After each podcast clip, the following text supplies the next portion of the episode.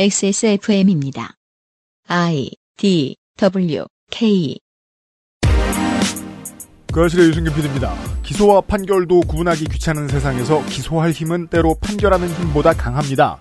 강한 힘은 그 힘을 휘두르고 싶은 유혹도 같이 키우죠. 그리하여 우리 검찰은 죄가 있는지 확실하지도 않은 사람이 죄가 있다고 떠드는 기능을 키워왔습니다. 그러자면 언론이 필요한데요. 기억해야 할 법이 하나 있습니다. 공소제기 전 피의 사실을 공표하는 것은 징역 3년 이하의 중범죄라는 거죠. 특수부 검사 나만 하지 않을 수준이겠네요. 23년 6월 세 번째 금요일에 그것은 알기 싫답니다.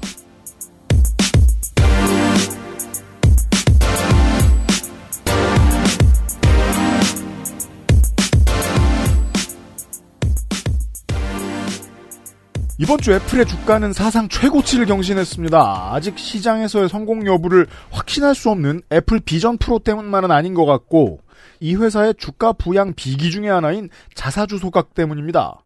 애플 주식을 애플이 사들인 뒤에 이걸 없애버리면 기존에 있던 애플 주식의 주당 순이익이 올라가니까 주가가 알아서 뛰는 거죠. 저런 결단에 대해 지구상에서 가장 부러워하는 주식 투자자들은 모두 한국에 있습니다. 한국의 기업들은 자사주를 포기하기 힘들기 때문입니다. 편법을 동원하면 자사주도 시가총액에 포함시킬 수 있기 때문에 주주총회에서 경영권을 방어하기 위해 오너가 움직일 수 있는 주변 회사가 내 회사의 주식을 사서 늘리고 이걸 계속 keep해두기 때문이죠. 지구상 어느 나라에도 자사주가 시가총액에 포함되는 것을 허용하는 나라는 없습니다. 그렇게 두면 그들은 중세 영주가 되어 직원과 주주를 농노 보듯 할 테니까요. 다만 한국은 이게 됩니다. 삼성전자의 주식을 삼성생명과 삼성물산, 삼성화재가 나눠 가지면요. 해외 투자자들은 삼성전자의 시가총액을 저 지분을 빼고 봅니다. 넣으면 그건 짤짤이지 오피셜한 주식시장이 아니거든요. 금요일에 죽어 그 금요일에 그것은 알기 싫다 시작합니다. 윤세민 에디터와 함께 있습니다. 금요일에 죽어! 죽으려면 어, 이 문제 때문에 현재는 뭐 아마도 금융위나 금감원 같은 데서 이 문제에 대한 의견을 새로 내기 위해서 노력한다 이런 얘기를 할 텐데 전경련이 막아서면 또 의견이 달라지겠죠. 그리고 우리나라 같은 경우에는 자사주의 영역을 어디까지 보느냐도 약간 애매하잖아요. 그죠? 네, 이게 순환 출자의 경우에는 네. 음, 어, 순환 출자를 막아설 수 있는 중요한 방법이기도 합니다. 자사주의 개념을 확대시키는 것. 음, 음. 네. 이번 주에 이상평론을 말할 것 같으면 피의 사실 공표의 범죄 혐의의 범위를 확대시킬 필요가 있습니다. 음, 그러면 대한민국은 완전히 다른 나라가 될 겁니다. 그쵸. 권력이 언론 플레이를 하기 훨씬 힘든 패턴으로요. 그러니까 이거를 우리가 반대로 생각을 해보게 된 거예요. 원래 옛날에는 사람들이 왜 기소와 구속과 판결과 구형과 이것들을 왜 구분을 못할까라는 얘기를 우리가 종종 했잖아요. 음. 못하게 검찰이 지금까지 이용을 한 게 먼저겠구나라는 생각이 드는 거죠. 당연합니다. 기소하는 권력을 잃고 싶지 않기 때문이죠. 네. 그러니까 마치 기소, 뭐 수사, 구속, 이런 것들이 마치 판결처럼 보이게.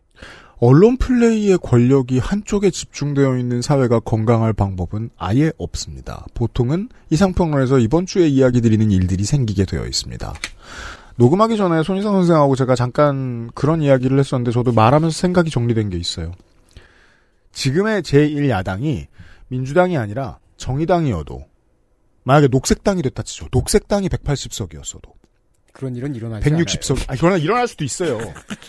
자유당이나 대한애국당이 제1야당이었어도 저는 그쪽 편을 들었을 겁니다. 음, 음, 왜냐하면 언론 플레이할 권력은 어차피 반대쪽에 있었을 것이기 때문에. 음. 음. 그랬으면 똑같은 체험을 했을 겁니다. 실제로 정의당의 정치인들 상당수도 이런 식으로 여론몰이를 당해서 화형당하는 경험을 해봤거든요. 근데 그 경험을 하고도 검찰이 원하는 대로 국회의 구성원의 구속 심사를 해주는 일이 양심에 맞는 일이라고 오해하다니 민주주의에 대한 이해가 놀라울 정도로 어설프다고 생각합니다. 구속수사, 특히 정치인에 대한 구속수사를 선택적으로 적용하는 것. 아니, 선택적으로 적용하는 거죠. 다시 한번 말씀드리겠습니다. 제1야당이 어느 정당이 돼도 이 일은 저는 똑같이 막고 싶어 할 겁니다. 전 다른 언론인들도 그래야 한다고 음. 생각합니다. 아니 근데 녹음 전에 우리가 이런 얘기를 했다고요? 왜 그랬잖아. 민주당 편드는 것처럼 보이지 않냐고. 아, 아, 그. 아, 아, 예, 예, 예. 예. 내 말을 안 듣는구만. 아, 자기가 먼저 물어놓고. 네.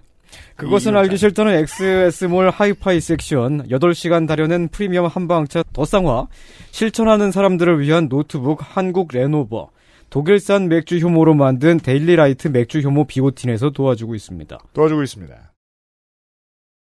XSFM입니다. 임금님께 진상한 전통 방식 그대로 현대인에 맞춘 프리미엄 한방차 더 쌍화 다양한 브랜드, 다양한 라인업. 소리가 궁금한 사람들에게 XS몰 하이파이 섹션. 자, 전화 연결해 보겠습니다. 여보세요? 데일리라이트 맥주 효모 드셔보셨다고요? 네, 비슷한 다른 회사 제품도 먹어봤는데요. 분말이라 역하고 먹기가 많이 불편했거든요.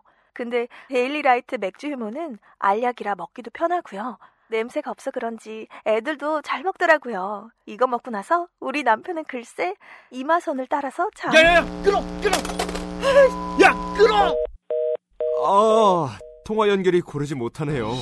들을 말씀은 아직 많이 남아 있는데 아쉽습니다. 말할 수 없는 고민 직접 확인해 보세요. 데일리라이트 맥주 효모.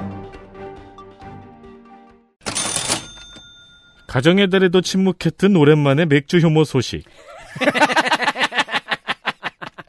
좀 느리게 하고 톤 낮추면 되는구나. 프리미엄 노블 맥주 효모 10% 할인 행사. 29데이즈도 마찬가지고 맥주 효모도 할인에 인색합니다. 어차피 잘 팔리기 때문입니다. 맥주 효모 같은 경우에는 저는 이제 아까 있을 때 지키자. 왜냐면 이제 저희 아버지가 시장의 다른 제품들과 이미 뭐 퀄리티를 비교도 해보셨을 텐데 가격은 어차피 싸다는 거 알고 계시기 때문에 많이 사십니다. 그렇죠. 그래서 저는 할인 때만 쟁여놓는 스타일이에요. 지금도 네. 집에 쟁여져 있고 사실 이 할인 행사 같은 거는 녹음 시간 기준으로 치면은 음. 저도 한 1시간 전에 알아요. 네. 네, 그래서 녹음하고 집에 가서 여러분이 사시는 거랑 비슷한 시기에 사요, 저도. 저희 광고관리위원회가 공정하게 운영되고 있어요. 그렇습니다. 그래서 저도 할인 행사할 때 다섯 병씩 쟁여놓거든요. 음. 왜 다섯 병이냐? 두 병, 세 병, 네 병, 아시다시피 다구성으로 구매할 경우 할인폭이 더 커지기 때문입니다. 맥주 효모 특유의 풍미 때문에 분말 섭취가 어려움을 개선시킨 알약 형태입니다. 그렇게 돼 있고요. 맥주 효모와 비오틴, 그 외 10가지 아미노산. 몇 년째 판매 순위권을 차지하고 있는 진정한 스테디셀러입니다. 오랜만에 할인 행사. 오랜만에 할인 행사 때 만나 보실 수 있습니다. 저도 그렇고 에트도 그렇고 언제 품절될지 체크 못 합니다. 이런 할인이 갑자기 어, 들어올 때. 맞습니다. 맞습니다. 참고 부탁드립니다. 빨리 움직입시다. 빨리 움직이세요.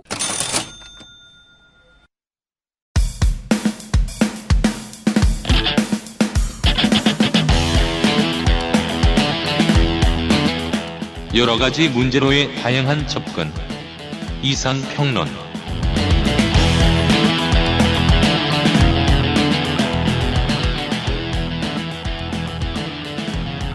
네, 손희상입니다. 안녕하세요. 손이상입니다.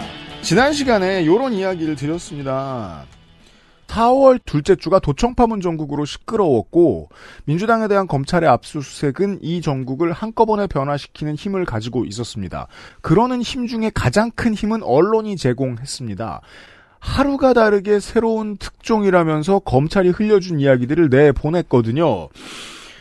피해 사실 공표에 의한 중범죄는 조선일보, JTBC 혹은 검찰 중 하나 혹 최대 셋 모두가 저질렀을 가능성이 높습니다. 음, 아니 근데 검사가 직접 나와서 입을 털었으면 그게 공표가 맞는데 언론으로 흘러갔잖아요. 음. 이정근 씨의 그 통화 녹취 내역이 음. 어제 말씀드렸듯이 저는 검찰을 믿거든요. 검찰이 그랬을 리 없다고 생각해요. 검찰을 철석같이 믿습니다. 그래서 선생님. 제가 추측하는 건 이렇습니다. 아 추측을 하기 시작했습니다. 네. JTBC에 미국인이 있다. 미국인 닌자가 있어서 미국인은 있을 수도 있죠. 근데 닌자예요. 닌자야, 근데. 네, 닌자여서 어, 이제 그 American 닌자 왠지 80년대 갈- 70년대 영화 제목 같아요. 액션 영화. 갈포드. 그래서 이제 주인공은 그 누구죠? 척 노리스죠. 대통령실을 도청을 했던 것처럼 음. 검찰의 내부 정보망을 털었다. 미국인 시노비가 어, 그렇게 해서 이제 JTBC를 통해서 보도를 한 것이다. 음. 이, 그게 아니면 설명하기가 되게 어려워요. 이 JTBC는 사건이. 시노비를 고용하고 있어요? 그래서 막 이렇게 막 검사가 이제 가지고 있었던 자료를 막 네. 쓱 하고 이제 가져오고 막. 아 표창 모양의 USB 드라이브가 그렇죠. 있- 시끄러워요. 와, 그거를 어, 건너편 건물에 던졌는데 어. 정확히 데스크탑에 꽂히는 거야. 그렇지. 그걸 일본 말로 시네루라고 하죠. 심지어 위아래 우리 항상 눈으로 보고도 반대로 꽂잖아요. 아, 위아래 다 맞춰가지고. 어, 위아래 맞춰서. 100m 밖에 던졌는데. 어. 왜 그래서 USB 약자가 어 반대네 약자래잖아요. 더 나아가서 제가 추측하는 바로는 이 핸드폰을 연- 열람한 것도 애초에 검찰이 아닐지도 몰라요. 음? 왜냐하면 우리 법무부 장관님이 어떤 분이십니까? 본인께서 예전에 그 검언 유착으로 이제 그 수사를 받으실 때가 있었잖아요. 네. 그렇죠. 그 시절에는 헌법상의 기본권을 이유로 핸드폰 비밀번호를 불지 않으셨던 분이시라고. 그래서 여전히 아무도 모릅니다. 그렇죠. 비밀번호. 그리고 저기 Face ID를 굳이 번호 눌러서 푸시는 분이죠. 그렇죠. 저는 그분을 되게 응원했어요. 그 핸드폰 안에 음. 뭐 예를 들면 뭐 보치더락이라든지 하필? 어, 그런 오덕자를 막 수십 기가를 받아놨을지 어떻게 알아요? 그러니까 저는 이렇게 생각합니다. 보치더락은 인정. 그러니까 저는 이렇게 생각합니다. 저는 이제 문외한으로서 네. 무슨 미소녀 밴드물은 아무리 좋아해도 감추고 싶겠죠. 음, 음. 그 마음은 이해합니다. 그렇죠. 그런 건 우리가 지켜줘야 된다고요. 아니 보치더락 정도는 저는 인정. 뭐 그 비슷해 돌은 사랑은 한다 정도면 챔피할 수도 있겠는데. 어, 어쨌든 이제 그 핸드폰은 지켜줘야 됩니다. 저는- 시민의 기본권이에요. 저는 영화 인간 지네. 뭐. 좋아가 너무 좋아가지고 아침 먹으면서 보고.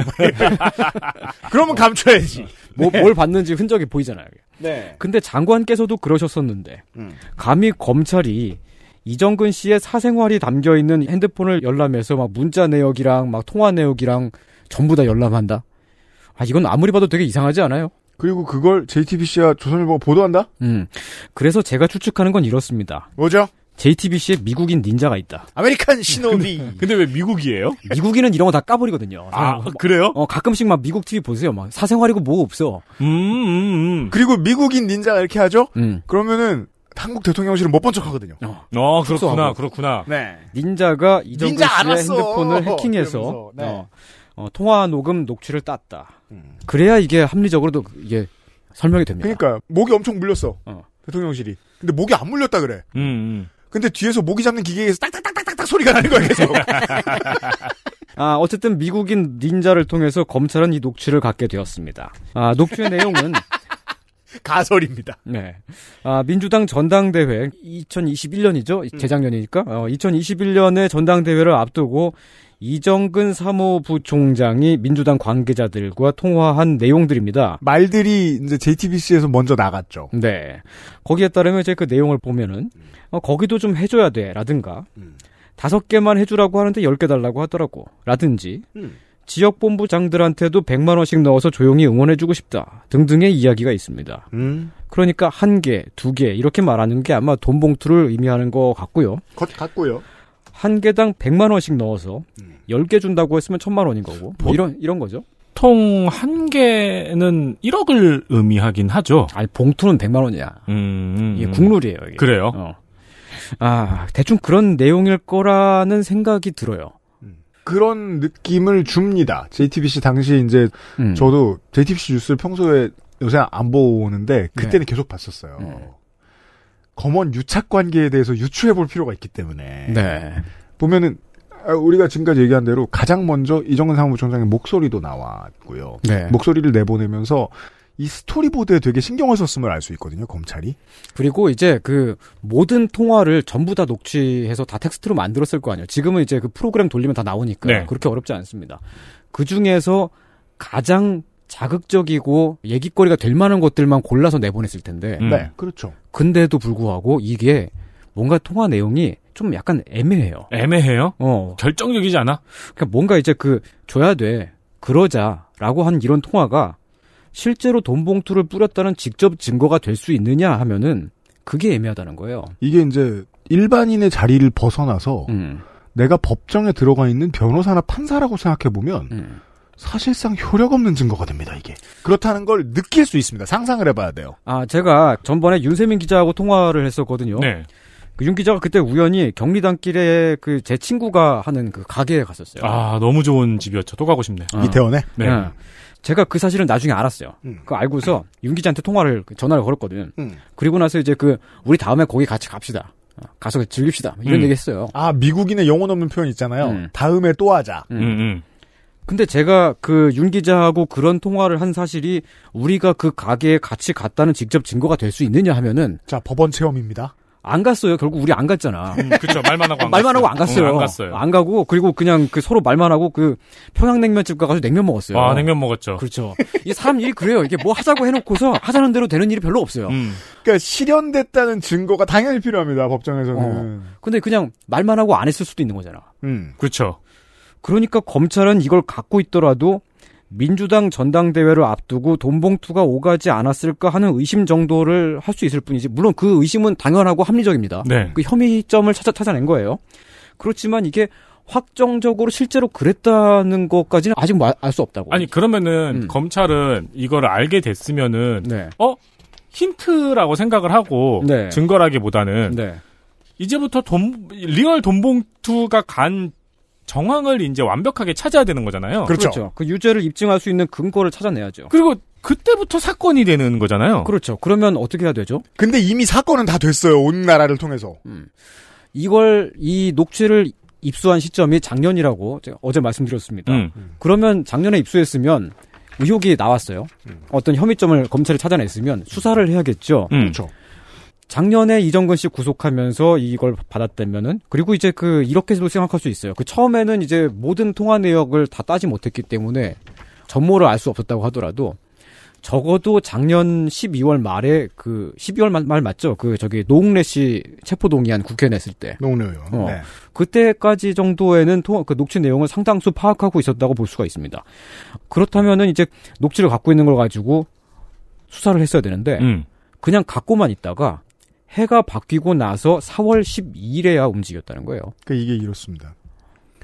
검찰이 큰 마음을 먹고 뭔가를 오랫동안 준비를 하다 터뜨렸어요. 음. 터뜨린 동안 시간이 있을 거 아니에요. 음. 그럼 그 시간 동안 검찰은 뭐 합니까? 수사할 능력이 있는데 음. 수사를 했어야죠. 음. 그러면 긴 기간 동안 묵혀놨던 것일수록 우리는 상식적으로 엄청나게 확실한 증거들이 쏟아져 나와야 한다고 예상할 수밖에 없습니다. 음. 우리는 그렇게 기대합니다.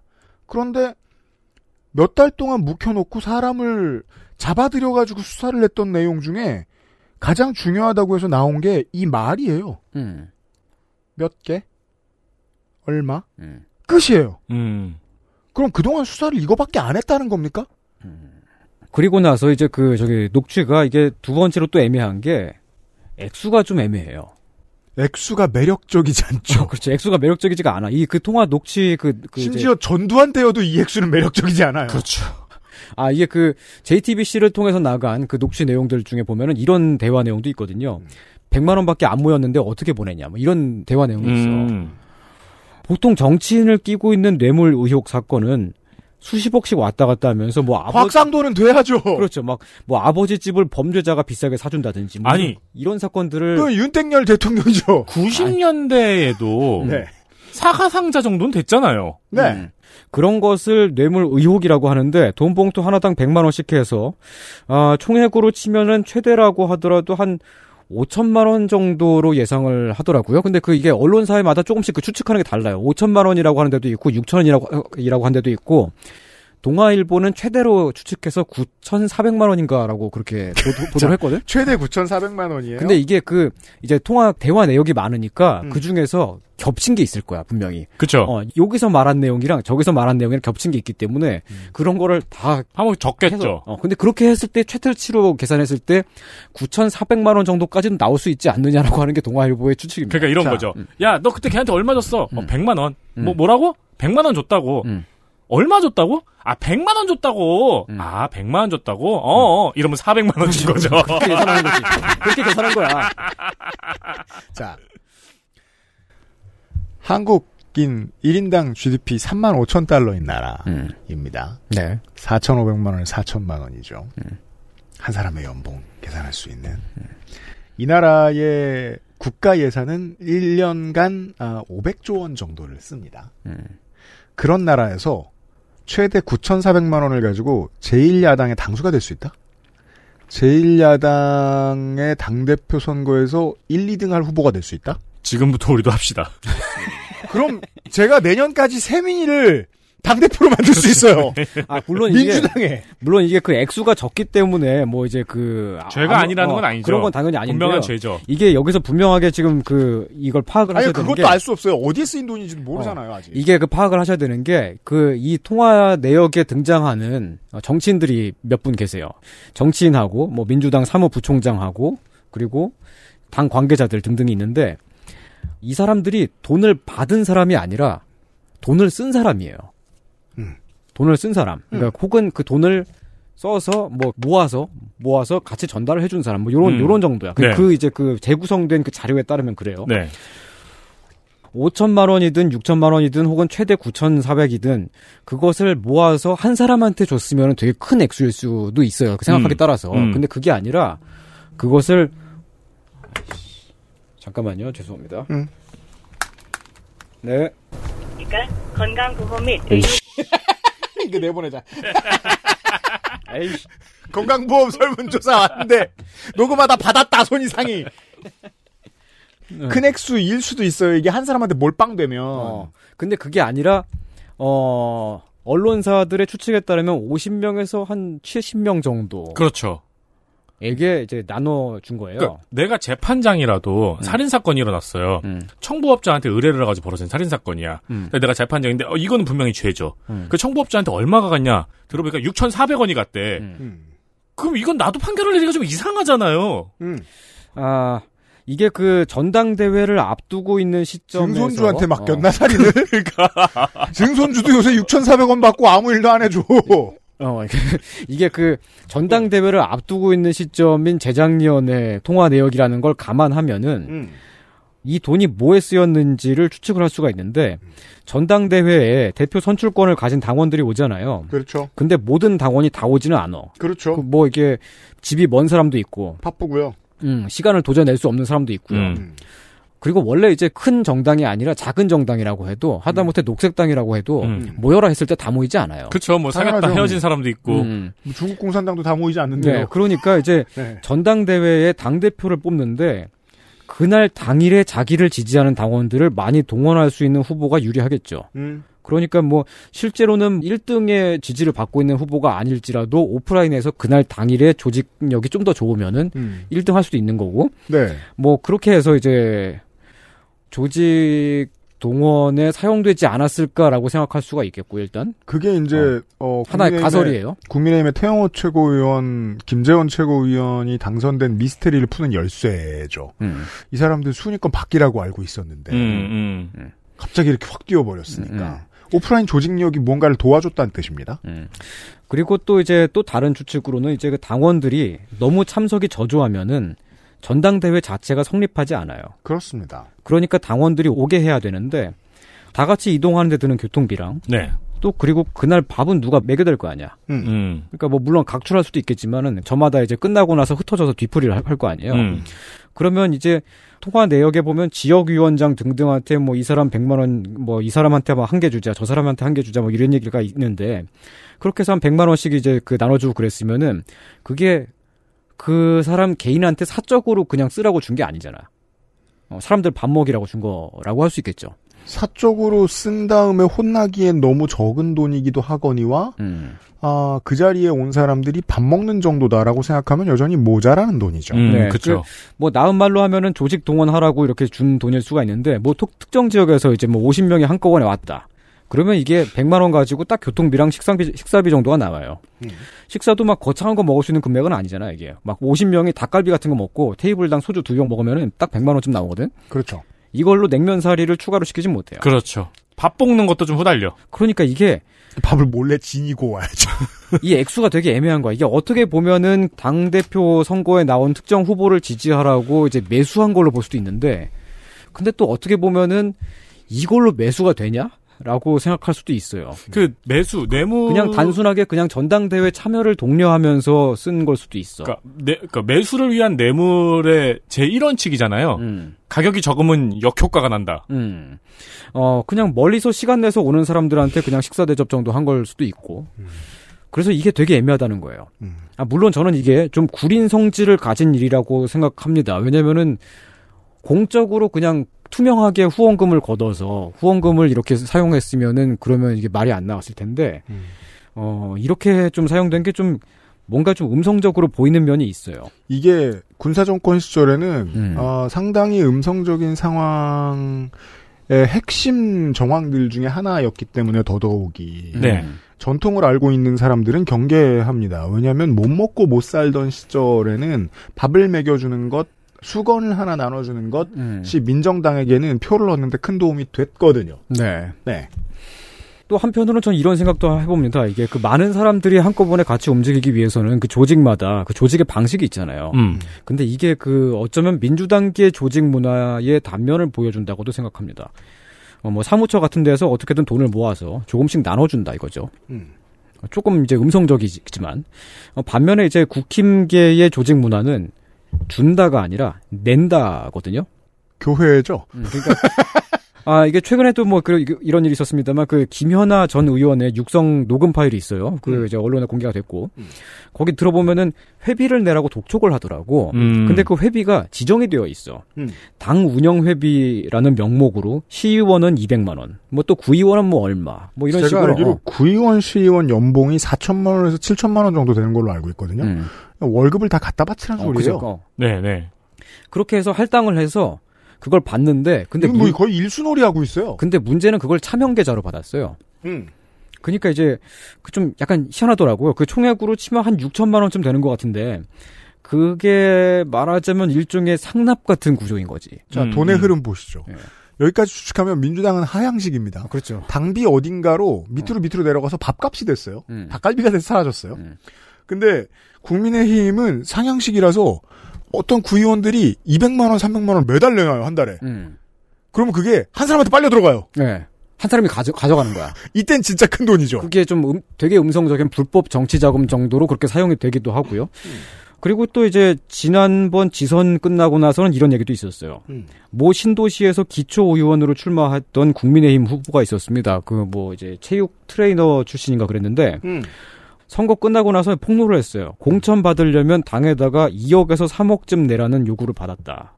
라고 그랬습니다. 음. 90년대만 해도 이런 거 폭로되면 음. 이런 일들이 있긴 있었지만 음성적으로 음. 그래도 당이 뒤집어주는 수준이었습니다. 당은 뒤집어졌지만 모든 사람이 다 실형을 받지는 않았죠. 음. 근데 이쪽은 좀 약간 역사가 깊죠. 예를 들면 그 공천을 대가로 상납금을 받았던 이우현 전 의원이라든지 음. 지금 뭐 형이 확정돼가지고 빵에 들어가 계시죠. 그러니까 이게 약간 조직 문화의 차이인 것 같아요. 근데 이게 둘 다 되게 음성적인 면이 있는데 음. 민주당식으로 이제 아래로 이제 그 나눠주는 식의 이런 문화가 그 물론 이제 실제로 나눠줬는지는 모르지만 그렇게 해서 줬다면은 음. 그거는 좀 뭔가 이제 중앙의 영향력 영향력이라고 해야 될까요? 강제력을 갖고 있지는 않으니까요. 어쨌든 이제 당원들이 그렇게 네. 좀 이제 그 중앙에 대해서 음. 좀 그런 중앙의 영향력을 받게 되는 구조가 되는 것 같고 음. 또 이제 국힘계식으로 이제 밑에서부터 상납을 해가지고 국회의원 한 사람이 빨아먹는 뭐 이런 식의 구조면은 밑에 있는 사람들은 막 돈을 계속 쓰게 되잖아요. 그러면 해먹으려고 들죠. 그렇죠. 그, 그 자기가 이제 손실 난 거를 어떻게든 그 빵꾸로 메우려고 할 거 아니야. 음. 그럼 그거를 어디서 메웠느냐? 당연히 공적인 데에서 공적 자금을 사용하는 데서 어떻게든 가져오겠죠. 그렇죠. 뭐 그렇게 되는 뭐 하여튼 그렇습니다. 제가 봤을 때는 이게 그냥 그런 어떤 양쪽의 어떤 면모가 있는 음, 것 같아요. 그래서 그렇게- 그것은 하기 싫다. 어, 30일간의 지방의회 일주 시간을 참고해 보시기 바랍니다. 그래서 이렇게 바나나를 훔쳐가나? 그니까 말이에요. 음. 과일 털이를 하잖아. 음. 이 디테일까지 들으시면 어떠십니까? 도청 파문을 뒤덮은 뉴스 치고는 너무 자잘하다는 생각을 지울 방법은 없습니다. 왜냐하면 뭔가 공직을 가지고 무슨 매관 매직을 한 것처럼 들리도록 최대한 포장을 잘 해놨는데 매관 매직은 탐관오리가 하는 일이잖아요. 그럼 탐관오리가 하는 일로 유명한 걸 우리가 비교해 보자고요. 아들에게 퇴직금 50억. 음. 이 정도는 돼야 대서특필할 만합니다. 그렇죠. 아버지 아파트를 김만배 누나가 사줬다. 이 정도는 돼야 대서특필할 만합니다. 음. 아, 뭐 그거 대서 특별 됐죠. 근데 다만 문제는 검찰이 막 검찰이 타이밍 받다 터뜨리진 않았다는 그렇죠, 막 겁니다. 압수수색하고 막 그러진 않잖아요. 이상평론입니다. XSFM입니다.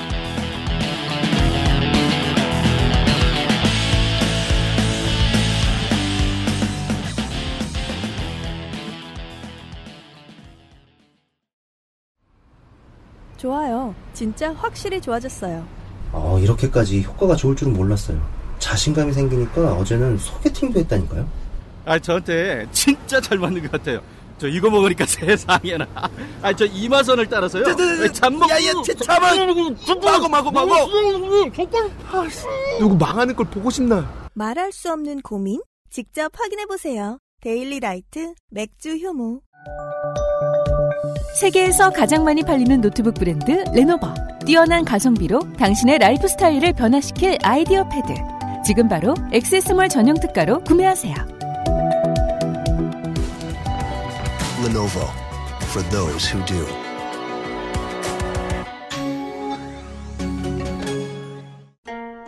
어, 67년이었지 아마 종로의 작은 한의원이었어 진도산 구기자 청궁 당귀 숙지황.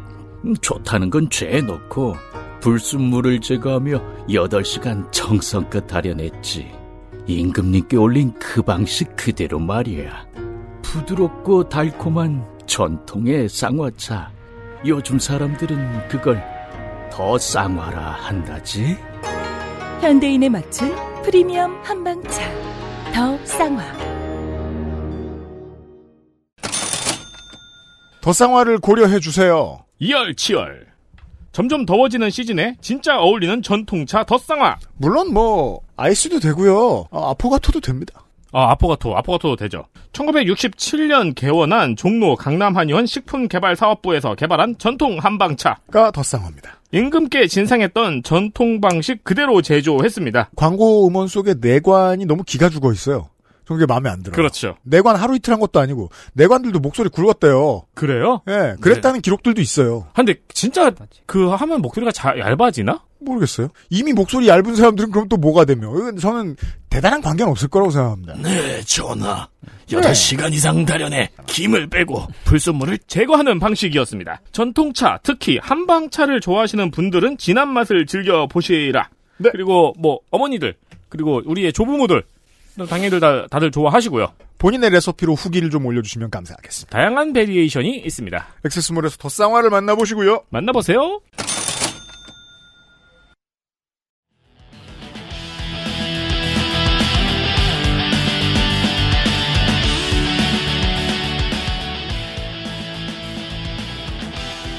제가 이 통화 내역을 보면서 이제 그 제가 관심 있게 봤던 거는 그냥 조직 문화의 차이 같은 것은 그런 면모를 좀 볼 수 있지 않느냐 뭐 그런 민주당과 거고요. 국민의힘에 예, 한쪽은 위에서 조금 조금씩 나눠주는 거고 용돈 주는 선배. 한쪽은 좀 밑에서부터 조금 조금씩 바치는 거고 삥 뜯는 일진. 예.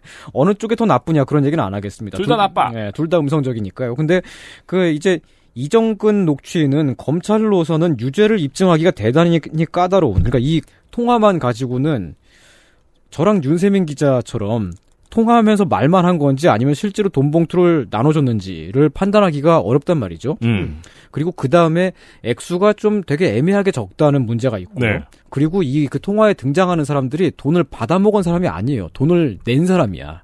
음. 돈을 그렇죠. 쓴 사람이야. 그러니까 그게 그게 걸리는 거예요. 음.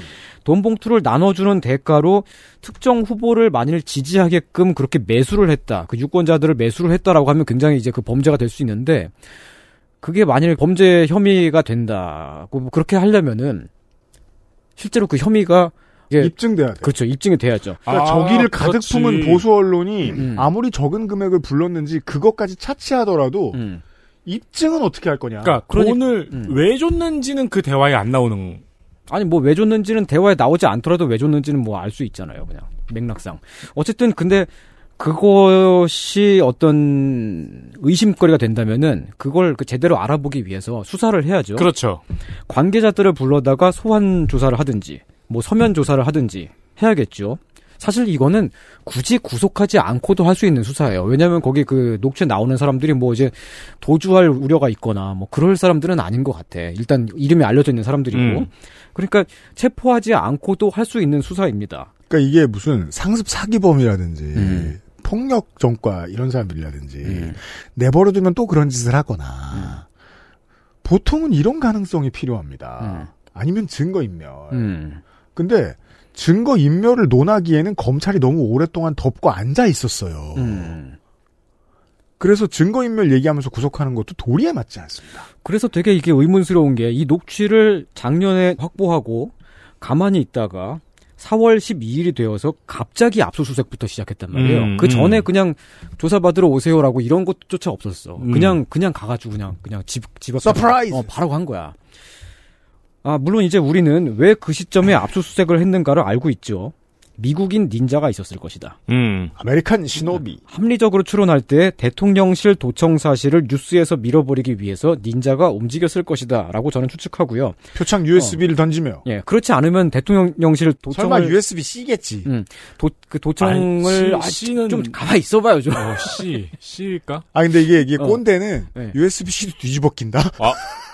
아. 한 번에 안 들어가 은근히. 뒤집어서 들어가요? USB-C는 상하가 상관이 없잖아요. 아 그런가? 나보다 더 꼰대구만. 어, 어. 네. 하던 얘기 뭐예요? 예, 아니 그 아, 이 닌자가 닌자가 움직인 게 아니라면 음. 음. 대통령실 도청 사건을 덮으려고 검찰이 주도적으로 움직였다는 건데 그런 참람된 가설도 가능합니다. 근데 그럴 리는 없을 것이다라고 저는 생각한다는 거고요. 검찰 음. 무오설. 어, 근데 뭐 정확한 사실은 모르겠고. 음. 그보다도 사실은 궁금한 건 이게 다가 아닙니다. 음. 그 전에 최소 네달 이상을 검찰이 수사를 하지 않고 갖고만 있었는데 네. 최소 넉 달을 깔아뭉겼다. 그랬다는 거는 이것을 어떤 특정 시점에 터트리려고 갖고 있었을 가능성이 또 있는 거잖아. 그럼요. 음. 무기로. 예. 예를 들면 이 녹취 내용은 통화에 언급된 사람들을 콩밥을 먹이거나 아니면 콩밥을 먹이더라도 중형을 때리기가 아주 힘들지만은 민주당에 타격을 주기엔 충분합니다. 그렇죠. 지금까지의 효과를 보면 그렇습니다. 지금 뭐 온 현수막에 써 있잖아요. 아니 그렇게까지가 아니더라도 어떤 특정 시점에 이 폭로가 되었다면 말이죠. 네. 내년에 총선이 있습니다. 만약에 이 녹취를 총선 전까지 캐비넷에 뭉개고 있었다가 아.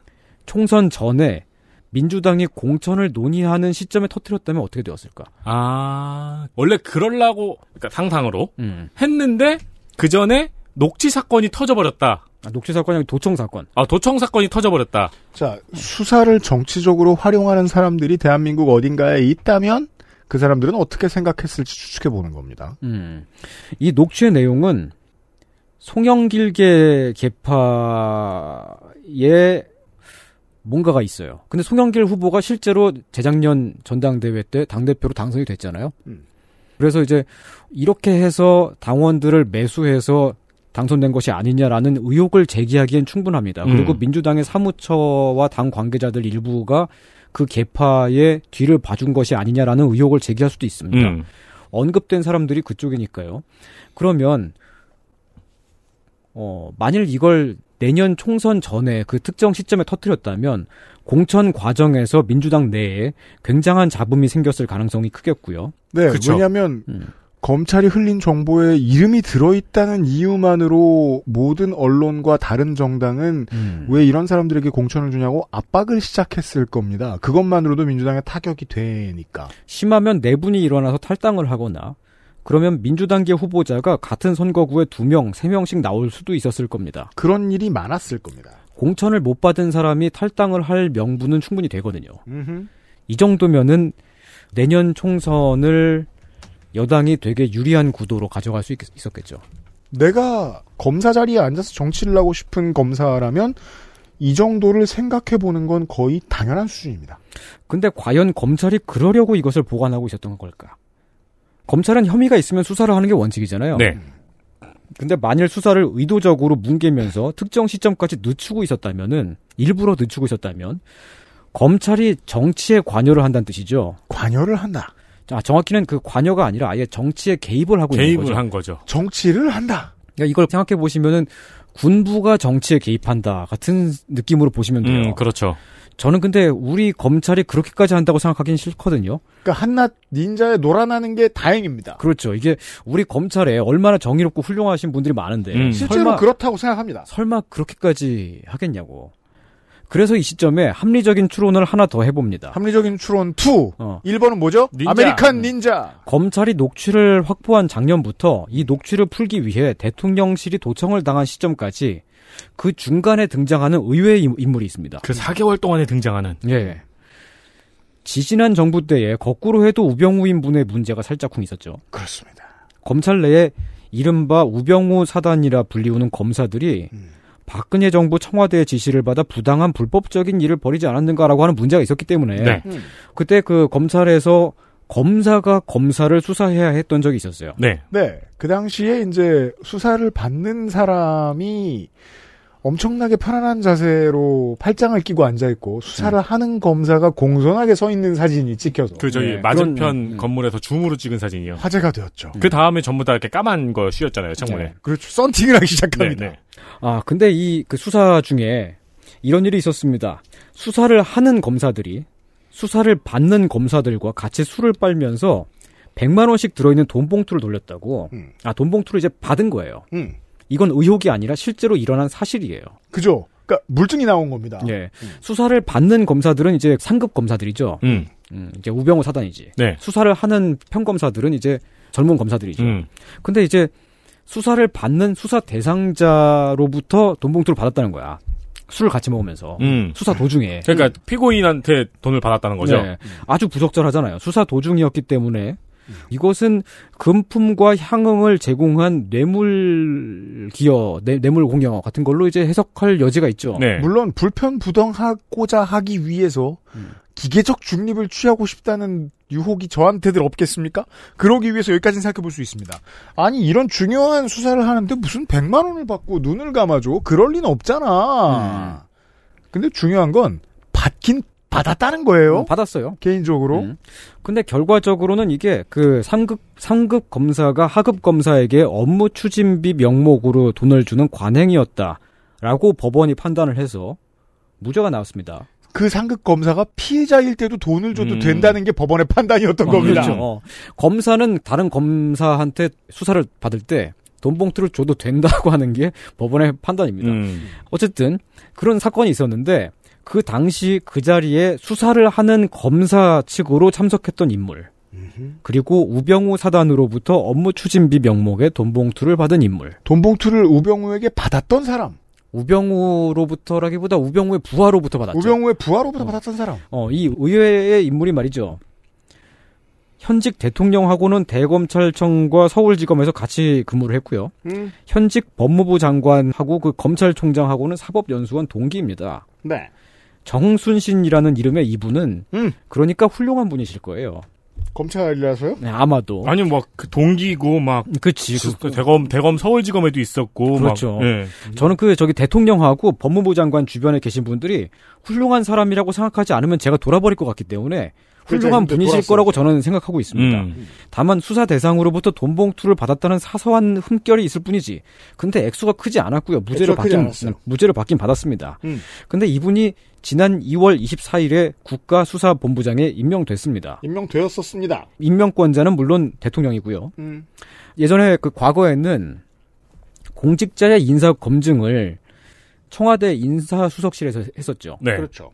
근데 그 가끔씩 더러 문제가 있었기 때문에 그 잘 못 걸러내기도 하고 그래서 이번 정부는 지난 정부를 맹비난하면서 인사 검증 시스템을 법무부 인사 검증단으로 옮긴 바가 있습니다. 그렇죠. 그러니까 법무부 장관이 알고서 한 인사예요. 네.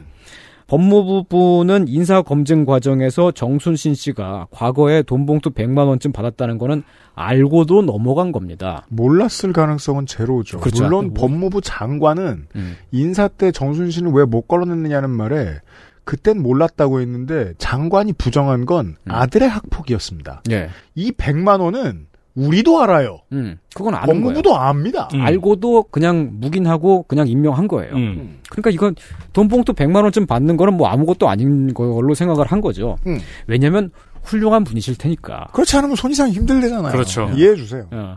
후- 이게 그 정순신 씨가 훌륭한 사람이 아니라면은 국수본부장으로 뽑았겠냐고. 음. 그럴 리는 없다고 봐야 되겠습니다. 그렇죠. 근데도 임명하자마자 반대 여론이 있었죠. 음. 반대 이유 하나는 당연히 돈 봉투 받았다는 거고요. 근데 사실 그거 들리지도 않았습니다. 그리고 다른 하나가 이제 아들의 학교 폭력 내용인데 네. 반대가 너무 많았기 때문에 임명되고 나서 바로 다음 날인 25일에 사표를 냈습니다. 음. 아, 저는 지금도 그게 너무 안타까워요. 본인이 못 견뎠습니다. 어, 훌륭하신 분이 아니실 리가 없는데 말이야. 음. 어, 돈 봉투 좀 받았다고 막 뭐라 그래가지고 낙마시켰어요. 음. 그럼 뭐가 됩니까, 이 사람이? 땡이 됩니다. 그죠. 창피하잖아. 네. 그막 테레비에 맨날 얼굴 나오고 막 전국에 괜히 다 알려줘가지고 말이야. 음. 괜히 막 어디 막 동네 음식점 가가지고 음식점 중- 중에 보면 TV 맨날 켜놓고 있는 그런 음식점 있잖아요. 밥을 못 먹어요, 자기가. 계속 막 얼굴 나오고 있고. 자기 막. 나와요. 아 그리고 이런 식으로 낙마하면은 앞으로 임명직으로 나오는 건 거의 뭐 이제 완전 물 건너간 거죠. 네. 임명직만 힘든 게 아니에요. 그렇죠. 뭐 공직에 이제 선출직으로 서- 출마하기도 어려워요. 음. 출마하자마자 다 알아볼 거 아니야 전 국민이. 그럼 이 사람도 저 어. 디 점집 가가지고 개명해야 돼요. 정구민으로. 얼굴도 바꾸고. 음. 네. 그렇죠. 당선된 다음에 다시 이름 바꾸고. 나오자마자 다 알잖아요. 그런 다음에 이제 국수본이라는 국수 가게 차리고. 음. 그렇죠. 그럼 남양주에 출마할 수 있어요? 그러니까 이게 뭐냐고. 음. 자기 동기는 장관이 돼 있고 뭐 같이 막 술 먹고 다니던 상사는 저기 대통령 돼 있고 그런데. 참 이게 그런 거야 이게. 그죠. 인생 열심히 달렸는데. 네. 참 이게 그 사람이 보통은 말이죠. 그 같은 식구로 동고동락하고 그랬었으면은 그랬으면 이제 지켜준다고. 음. 보통 그렇잖아요. 그 한국인이 어떤 사람들입니까? 한국인은 이제 정이 있는 민족이잖아요. 서로 얼굴 마주보고 같이 지냈던 사람 같으면은 뭐 빚보증도 같이 서주고 그러는 사람들이 한국인인데 자 봐봐요 이 정땡신 씨가 2월 말에 잠깐 임명됐다가 하루 만에 낙마했단 말이죠. 네. 그냥 낙마한 게 아니야. 애초에 임명을 안 시켰으면은 행복하게 그냥 잘 살수 있었던 사람이야. 근데 그런 사람을 굳이 전 국민 앞에 세워가지고 조리돌림 당하게 하고 막 욕바지로 쓰고 그냥 그걸 대통령 시켜가지고 말이야. 그렇게 해놓고서 검찰이 만일 검찰이 이정근 녹취록을 그때 풀었다고 생각해봐봐요. 정땡신 씨를 지킬 수 있지 않았을까? 음. 검찰은 분명히 그걸 고민했을 겁니다. 당연히 지킬 수 있죠. 그 돈 봉투 가지고 뭐라 그러면 씩 웃으면서 딱 그 녹취 딱 풀고 야 너네도 받은 것 같은데 막 이렇게 공격하고 그랬었으면은 충분히 지킬 수가 있었겠죠. 음. 액수도 같아요. 100만 원, 100만 원. 이 훌륭한 하신 분을 말이야. 음. 어그 인사 검증을 한 그 장관이 동기인데 말이죠. 음. 사람이 막 오고 가고 그런 정이 있고 그래야지 이게 같이 일한 생활이 세, 세월이 얼마인데 그 어? 그 정하면 한국인 아니야. 근데 이제 그런데도 불구하고 지켜주지 않았다는 거예요. 네. 이건 이렇게 생각할 수가 있습니다. 이것은 의도적으로 지켜주지 않은 것이다. 총알이 있었는데. 어, 그때 있는데도. 이미 돈봉투 녹취 자료가 있었는데. 그렇죠. 방패가 있는데도 불구하고 일부러 지키지 않은 것이다. 음. 어? 온갖 모욕은 다 받게 하고 막 온갖 창피를 다 주고서 어 그런데도 불구하고 안 지키지 않았다는 거죠. 모질군요. 음. 그렇다면 정말로 이 이정근 녹취록이라는 카드를 총선 때까지 묵혀두려고 했던 것일까? 이걸 만일 총선 카드였다고 생각하면 이게 참 설명하기가 난감해져요. 왜냐면? 그렇게 설명하면 검찰이 정치에 개입을 하고 한다는 건데 그럼 되게 심각한 일이잖아요. 군부가 정치에 개입하는 것만큼 심각하잖아요. 그렇게 생각하면 제가 돌아버릴 것 같기 때문에 그런 의심은 하지 않기로 했습니다. 하지 않기로 마음의 평화를 어, 위해. 그렇죠. 그렇게 하지 않기로 했습니다 우리가. 그래서 할 수 있는 합리적인 추론이 카드가 있음에도 불구하고 일부러 정순신 씨를 지키지 않았다. 한때는 한 식구였던 정땡신 씨를 일부러 묻어버리려고 일부러 전 국민 앞에 세워서 창피를 당하게 하려고 일부러 그랬다. 라는 게 제 저의 음. 추론입니다. 그, 그럼 그러니까 망신을 준 다음에 그 다음에 나중에 그 보란 듯이 카드를 꺼낸 거죠. 더- 일부러 사람 빡치게 하려고. 어. 깊은 물에 친구가 빠졌어요. 네. 계속 보고 있어요. 음, 보고 있는 거죠. 마지막에 친구가 죽기 전에 네. 튜브 이렇게 보여줘. 그런 그런 거죠. 함정 카드 보여주더니 그렇다는 거 아, 아 욕도 못하겠고 욕이 다 따로 떨어졌어 이제. 어, 왜 근데 그 저기 그러니까 이게 순전히 정순신 놀리려고 한 거다 검찰이. 아니 왜냐면은 이게 실제로 남자들끼리는 그런 친구들이 있어요. 그 친구들끼리 다 같이 막 놀러 가고 그러면은 그런 그런 일들이 있잖아요. 막 네. 친구들이랑 같이 막 바닷가에서 술 먹고 그러는데 한 사람이 그물에 걸렸어요. 그냥. 근데 괜히 그런데 그냥 잘 걸리는 친구가 꼭 있죠. 음. 어, 그러면은 친구니까 빼줘야 되는데 그냥 놔두고 간다고. 어? 왜냐면 그냥 뭐 술도 먹었겠다. 음. 재밌을 것 같아서.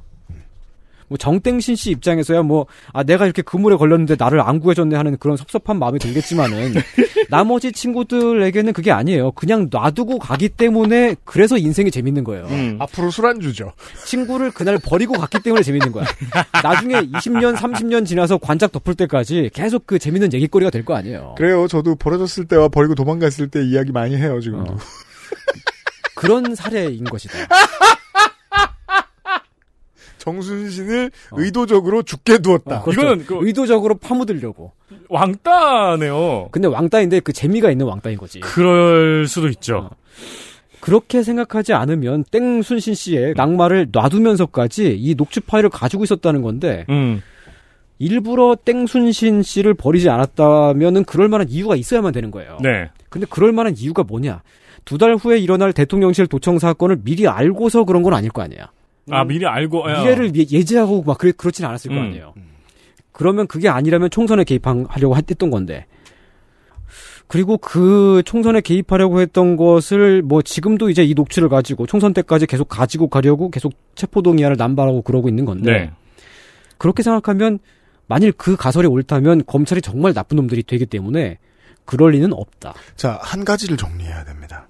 이미 이정근 사무부총장 구속 한 지 한참 됐고, 음. 이 녹취가 풀어진 지도 이제 두 달이 좀 지났습니다. 네. 그리고 지금까지 조금씩 내주고 있죠. 빵 부스러기를 기자들에게. 그때마다 JTBC는 이게 시청률에 도움이 될 줄 알고 첫 헤드라인으로 계속 집어넣고 있고, 음. 그리고 이건 포털에서 적극적으로 밀어주니까 계속 들어올 거고, 음. 이 기사를 읽은 조응천 의원은 계속 이재명 물러나라고 할 거고요. 개혁 쇄신을 해야 되는데 개딸 때문에 안 될 거라는 프레임도 공고해질 것이고 여러모로 지금과 같은 전국이 계속 돌아가는 가운데 아직 꺼내놓지 않은 다른 티저를 또 꺼내겠죠. 더 센 거를 총선을 위해 남겼을 수도 있죠. 지금부터 9개월간 적당한 타이밍에 계속해서 꺼내 놓겠죠. 음. 어, 사람들이 그렇게 생각하게끔 만드는 그러니까 사실은 이제 그 손에 들고 있는 카드가 노페어인데 음. 근데 막 뭐 대단한 카드 들고 있는 것처럼 그렇게 생-. 어, 생각하게 할 만큼 그렇게 하는 걸지도 몰라. 음. 뭐 모릅니다. 그렇죠. 그렇다면 음. 지금부터 10개월간 계속 이걸로 해먹을 수도 있는 거예요. 그렇죠. 음. 그랬는데- 다른 카드가 준비되어 있지 음. 않다면. 음, 그랬는데 이제 그 4월 달에 터트렸던 게 이제 그 슬슬 약발이 떨어져 가니까 그래서 이제 엊그저께 그 국회 가가지고 체포동의안 그죠. 표결 붙인 거죠. 네. 음. 체포동의안 같은 거 사실 근데 체포하지 않고도 수사할 수 있잖아. 그냥 와서 조사 받으세요. 그 참고인 신분으로. 그렇잖아요. 음. 권력 확인 과정이란 말이에요. 검찰이 국회 위에 있다는 걸 인정해줘라고 국회에 물어본 거거든요. 음. 어찌 감히 진보 정당 국회의원이 거기에서 검찰 편을 들어주라고 말합니까? 음. 저는 이 현실 인식이 놀랍습니다. 네. 음. 그렇죠. 근데 뭐 그것은 UMC님의 생각이고 저는 네. 그럴 리가 없다고 생각하기 때문에 저는 뭐 이제 그래서 저의 추론은 그런 겁니다. 대통령과 장관과 주변 친구들이 그물에 걸린 정땡신 씨를 일부러 버리고 갔다. 그리고 막 동영상 찍고. 음, 라고 볼 수밖에 없다. 음. 이게 제 생각입니다. 동영상 분명히 찍었을 거예요. 그렇죠. 그 땡순신 씨 저기 막 그 TV에 나와가지고 뭐 이제 그 사과 뭐 그런 것도 하고 막 그랬는데 다 녹화해가지고 다 뜨고 막 이렇게 막 디- 집에 DVD 다 갖고 있을 거야 막. 아, 그러면은 저 캡처하고 막 GIF 만들어가지고 어, 짤로 짤. 만들고 막. 정순 씨한테 어. 보내고 어. 카톡으로 막 보내고 막. 아, 자 그러니까 그, 이제 그 영상에서 제일 웃긴 표정 딱 캡처해가지고 계속 보내고. 그거 하면서 그게 우정이죠. XSFM입니다.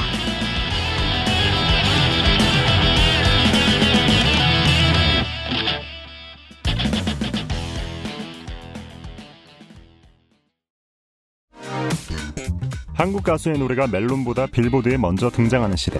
음악이 전 세계로 퍼져 있는데 음악에 대한 이야기는 한국에서도 사라져 있습니다. 덕질은 무릇 머리를 써가며 해야 하는데 당신의 음악에 대한 사랑을 머리 써가며 도와줄 친구들은 어디로 사라진 거죠? 저는 음악 크리에이터 이현파입니다. 2023년 8월 2일부터 시작하는 앰플리파이드 팟캐스트. 당신이 사랑하는 아티스트, 음악, 이것을 퍼트린 매체, 팬덤, 저널리즘에 이르기까지. 음악으로 할 수 있는 모든 이야기를 여러분과 함께합니다.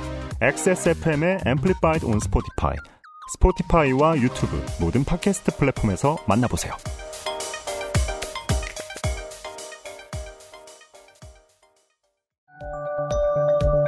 오늘날 찾아볼 수 있는 가장 완벽한 비즈니스용 노트북 싱크패드 T 시리즈. 지금 바로 액세스몰 전용 특가로 구매하세요. Lenovo for those who do.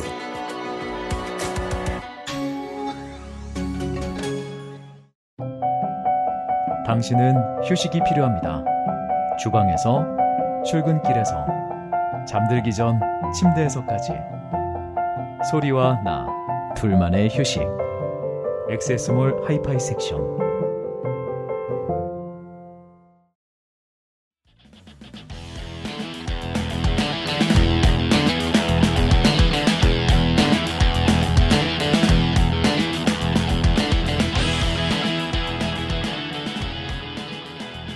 자, 그러니까 이제 그 허위 사건이라고 하는 것은 네. 결론이에요. 네, 없는 사실은 아니에요. 네. 어, 실제로 안 일어난 사건은 아닙니다. 음. 가짜가 아니에요.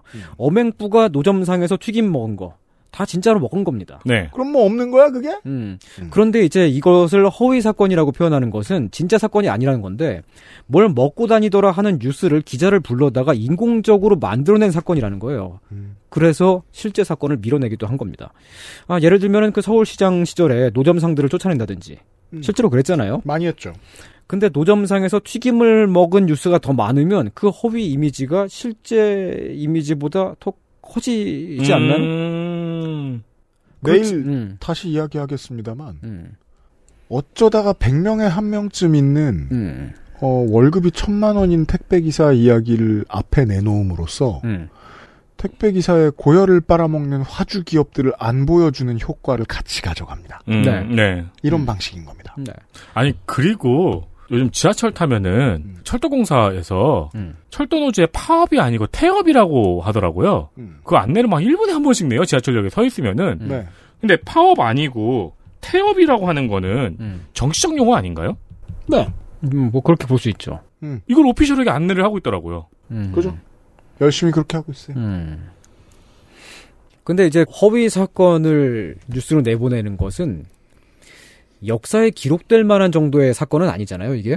아, 왜 역으로 막 허위 사건을 냈는데 그게 뭐 더 큰 사건이야. 아니, 뭐, 아니, 제, 제 얘기는 이런 겁니다. 그, 이명박 재임 시절에 그 이명박의 역사를 기록한다면은, 어맹불을 오뎅 잘 먹고 튀김 잘 먹는 대통령이라고 역사가 기록하느냐. 음. 아니면 노점상을 밀어버린 불도저로 기록하느냐. 이런 거거든? 그러니까 그, 잘 먹는 대통령이라고 기록하진 않을 거 아니에요. 그러니까 허위 사건을 그 만들어내서 그걸 허위 뉴스로 내보내고 그게 한때 빵 터져서 이제 인기도 얻고 뭐할 수는 있는데. 자, 수나라예요. 예. 수나라의 백성들이 다들 모바일 폰을 보고 네. TV를 보고 소셜을 다 써요. 근데 수나라가 금방 멸망했잖아요. 네. 음. 멸망하기 직전에 가장 큰 이슈는 양재가 맨날 오뎅 먹는 거예요. 사실은 연계 소문한테 개 깨지고 있는데 음. 그런 상황이죠. 그렇죠, 그렇죠. 예. 아, 실제로 중요한 사건, 그러니까 대통령실 도청 사건 같은 것은 그런 게 역사적인 사건이거든요. 역사적인 사건은 계속 회자가 됩니다. 뭐 예를 들면 워터게이트라든가 에드워드 스노든 사건이라든가 그런 거는 시간이 지난 후에도 무수히 많은 책들이 나오고 영화로 나오고 그러고 있습니다. 네. 왜냐하면 실제로 중요한 역사적인 순간이니까요. 그 사건이 일어난 때가. 아마도 대통령실 도청 사건도 나중에 시간이 지나면 영화나 드라마가 되고 역사적으로 계속 회자가 되는 그 역사 기록이 될 것 같은데 피해국 정부가 사건을 축소하고 뻥치다 걸렸다는 게 이런 게 남는단 말이죠. 그렇죠. 그리고 이 뉴스를 밀어내기 위해서 허위 사건을 일으킨 것일 수도 있다는 겁니다. 그렇지만 우리는 아, 정확히는 저는 검찰을 믿고 있지 않습니까? 네. 여러 번 말씀드립니다. 예. 손 이상은 검찰을 믿어요. 네, 검찰이 주도적으로 뉴스를 덮고 여론을 바꾸려고 했다든지 아직 공소를 제기하지 않은 피의 사실을 고의적으로 언론에 흘렸다고 저는 보지 않습니다. 왜냐하면 검찰을 믿으니까. 믿으니까. 근데 믿을 신 대신 대신. 증권. 따라서 우리가 생각할 수 있는 건 닌자가 있다. 닌자가 있다. 닌자가 있는 거야 21세기에. 하지만 그는 우리가 모르죠. 왜냐면 닌자니까요. 그렇죠. 닌자니까. 음. 그 닌자는 알 수 없는 거예요. 알면 끝이야. 그리고 이제 검찰이 만일 이 카드를 총선 때까지 가지고 있으려고 했다가 대통령실 도청 사건이 터지는 바람에 쓸 수밖에 없었다. 라고 추론하면 검찰이 중립을 지키지 않는 나쁜 놈들이 돼버리기 때문에 그럼요. 저는 이렇게 주장합니다. 이것은 정순땡 씨를 일부러 담그려고 한 것이다. 기획된 논리입니다. 어, 그렇죠. 어, 아주 그냥 막 팔을 꺾어버리고 그냥 영원히 공직에 못 나오게 하려고. 행복하게 잘 살 수 있었던 사람인데도 어, 대통령이나 장관이나 혹은 그 주변에 누군가가 일부러 그랬다. 음. 자, 이건 정순신 씨의 입장에서 보면 완벽히 맞는 가설인 게 본인도 검사했잖아요. 네. 이런 일 해봤잖아요. 음. 그래서 아는 거예요. 나 이런 일 생겼을 때 언론전으로 구해줄 거야. 음. 라는 믿음이 있었을 수 있습니다. 그럴 음. 가능성은 아주 높습니다. 근데 끝까지 이, 이것들이 보고만 있는 거예요. 그러니까 아니 장관이 친구고 검찰총장이 친구고 대통령을 내가 얼마나 모셨는데 아 나를 이렇게 팽해 막 이- 이런 이런 섭섭한 그런 감정이 들었을 수도 있어. 아, 땜잇. 그렇지만 이제 그게 말이죠. 제가 지금 말할 수 있는 범위 안에서 가장 합리적인 추론을 전해드리고 있는 거고요. 네. 언제나 말이 되는 얘기만 하는 여러분의 이상평론입니다. 여러분의 이상평론입니다. 네. 네. 아, 저는 사실 그 이상평론을 방송하기 전에 음. UMC한테 방송 주제를 한 세 개 정도 줍니다. 요즘에 그러더라고요. 세개 어, 주더라고요. 어. 음. 그러면 UMC가 그 중에 골라요. 음. 그래서 그 방송을 편성하거든요. 음. 뭐 지난달에 나갔던 뭐 학생 흡연이라든가 뭐 고구려라든가 그 UMC가 고른 겁니다. 네. 어, 그렇게 해서 방송이 만들어지고 있는 겁니다. 음. 이 방송은 편집자 서땡준 씨와 음. XSFM 직원들의 노력으로 만들고 있습니다.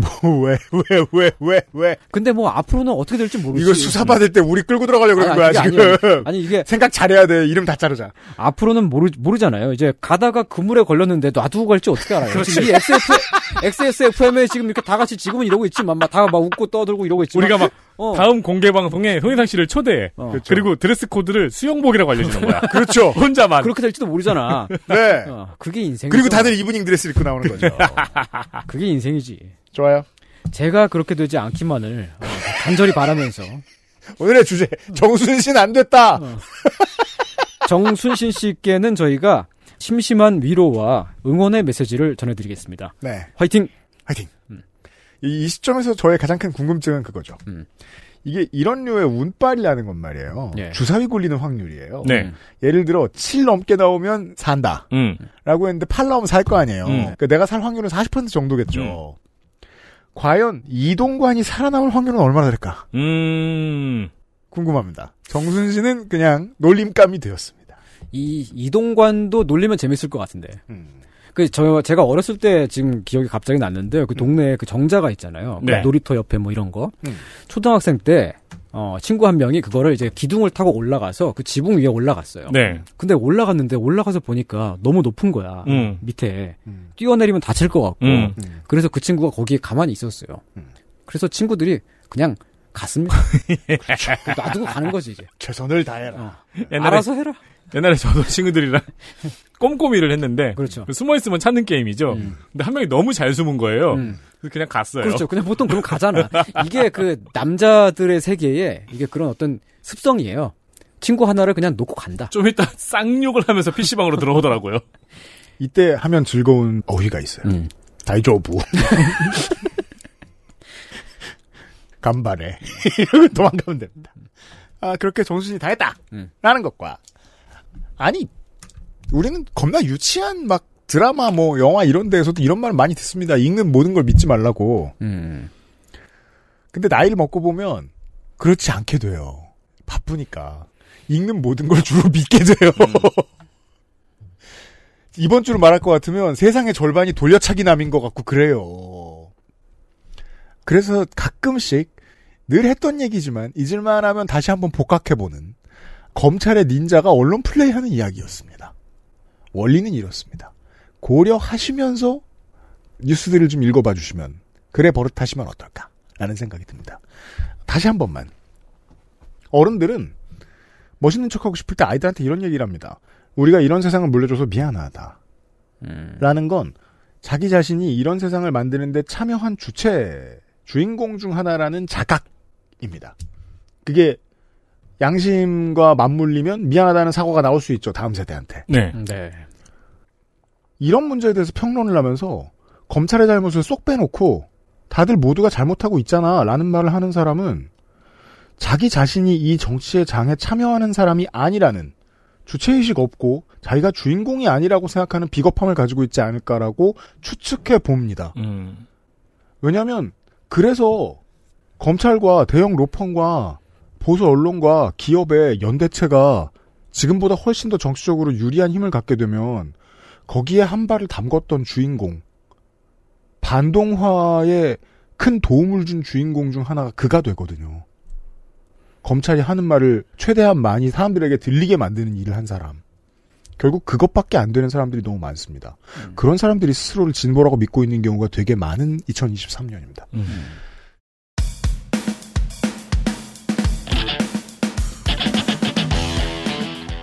6월에 이상평론이었습니다. 이었습니다. 예. 아, 이게 그, 돈봉투, 민주당의 돈봉투 의혹 사건이 실제인지 모르겠습니다만, 아, 뭐 돈을 이제 나눠줬다고 하면은, 만약 실제로 그랬다면은 꼭 좀 사과를 했으면 좋겠습니다. 이런, 이런 건 사과를 하고 넘어가야 돼요. 그 상관없는 듯 상관 있는 얘기를 끝으로 하죠. 네. 한나라당의 정당은 1인 보스 체제가 없으면 잘 버티지 못하는 습성이 있습니다. 네.